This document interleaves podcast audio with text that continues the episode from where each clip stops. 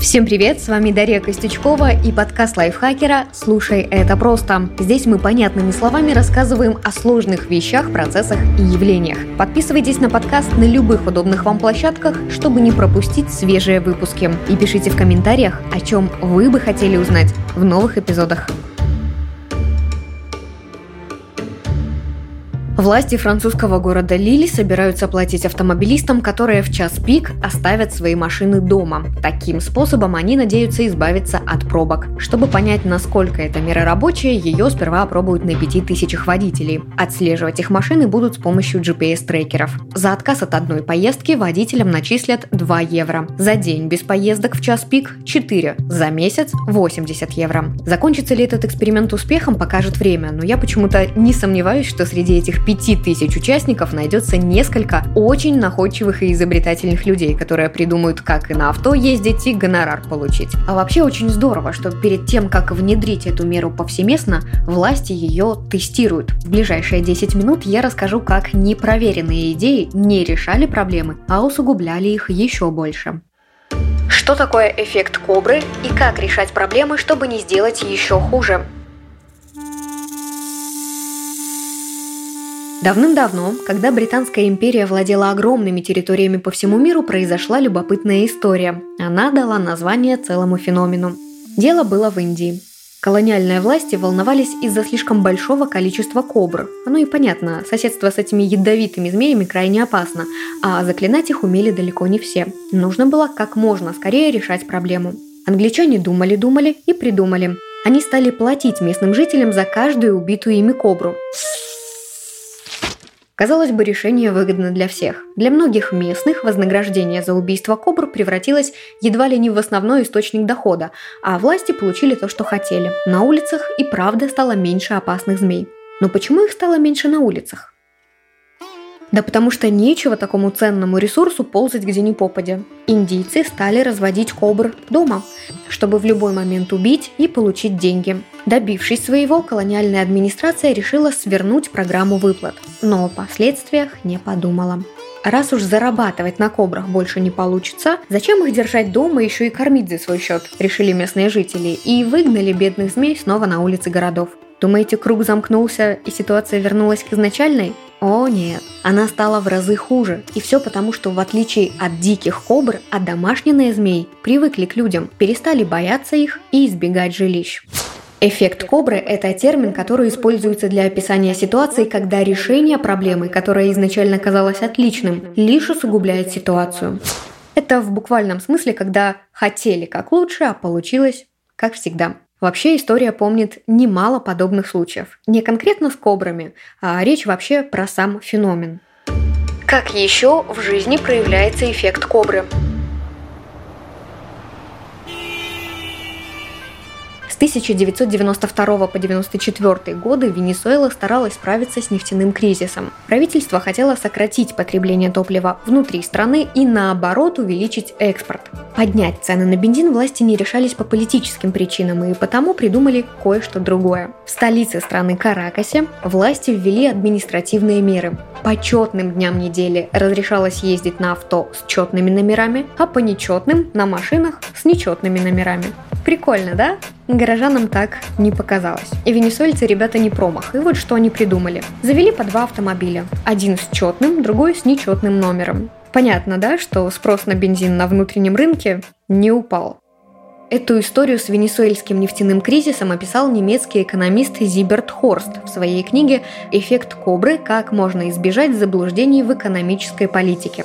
В частной жизни людей, конечно, феномен тоже встречается, но эти истории редко становятся достоянием общественности. А вот косяки в экономике, политике, маркетинге и прочих сферах, связанных с публичностью, довольно быстро получают огласку.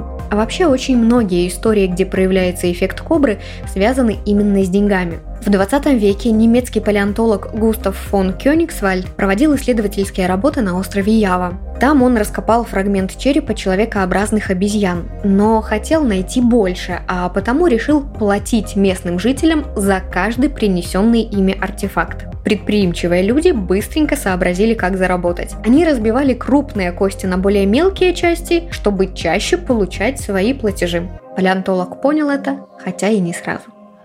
Как искать решение проблем, чтобы не сделать ситуацию еще хуже? Во-первых, нужно понимать, что от ошибок никто не застрахован. Во-вторых, хорошо бы иметь четкий план действий, в котором будут учтены риски. А вообще люди могут быть очень находчивыми, когда подворачивается шанс. Обратите внимание, что в историях с кобрами и археологическими находками возможность обманом выманить побольше денег лежала прямо на поверхности. Людям даже не пришлось придумывать какие-то сложные схемы или многоходовки. Если бы колониальные власти в Индии или палеонтолог на Яве поставили себя на место коренных жителей, наверняка и сами сообразили бы, что к чему. По поводу рисков и решений отлично высказался Марк Мэнсон. Он предприниматель, блогер и автор бестселлеров «Тонкое искусство пофигизма» и «Все хреново. Книга о надежде». Так вот, плохое решение Марк Мэнсон характеризует как шаг, при котором вы рискуете многим ради возможности получить малое. Например, нарушаете правила дорожного движения, чтобы успеть куда-то, лжете и притворяетесь, чтобы понравиться окружающим, или напиваетесь вечером накануне важной встречи или экзамена. Хорошее же решение – это шаг, при котором вы рискуете малым ради возможности получить многое. Например, начать разговор с человеком, который вам нравится, или откликнуться на вакансию в компании, работа в которой вам кажется недостижимой. Марк Мэнсон заметил, что хорошее решение принимать почему-то трудно. Даже когда нам очевидно, какой выбор правильный, а это вообще-то далеко не всегда так, нам тяжело его сделать, а вот у плохих решений, наоборот, легко пойти на поводу. Навсегда избавиться от ловушек, которые мешают нам объективно мыслить, вряд ли у кого-то получится. Они результат нашего эволюционного развития. Но есть шаги, которые увеличат шансы сделать хороший выбор. Записывайте свои мысли в дневник или в заметки на телефоне. Когда вы фиксируете важное жизненное решение, то перестаете действовать на автопилоте и оцениваете возможности более рационально.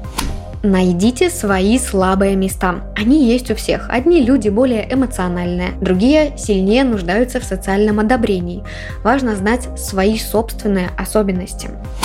Оградите себя от слабостей. Словно говоря, если сложно отказаться от фастфуда, обходите страной закусочные. Это проще, чем встретиться там с друзьями и пускать слюни к ним в тарелке. А вообще для принятия решений лично мне нравится использовать квадрат Декарта. Эту технику можно применять практически в любой сфере, и она позволяет рассмотреть ситуацию с разных сторон. Возьмите бумагу и ручку сформулируйте свой вопрос. Например, стоит ли мне согласиться на новую работу? Потом парой линий разделите лист на 4 большие части. У вас должно получиться 4 квадрата.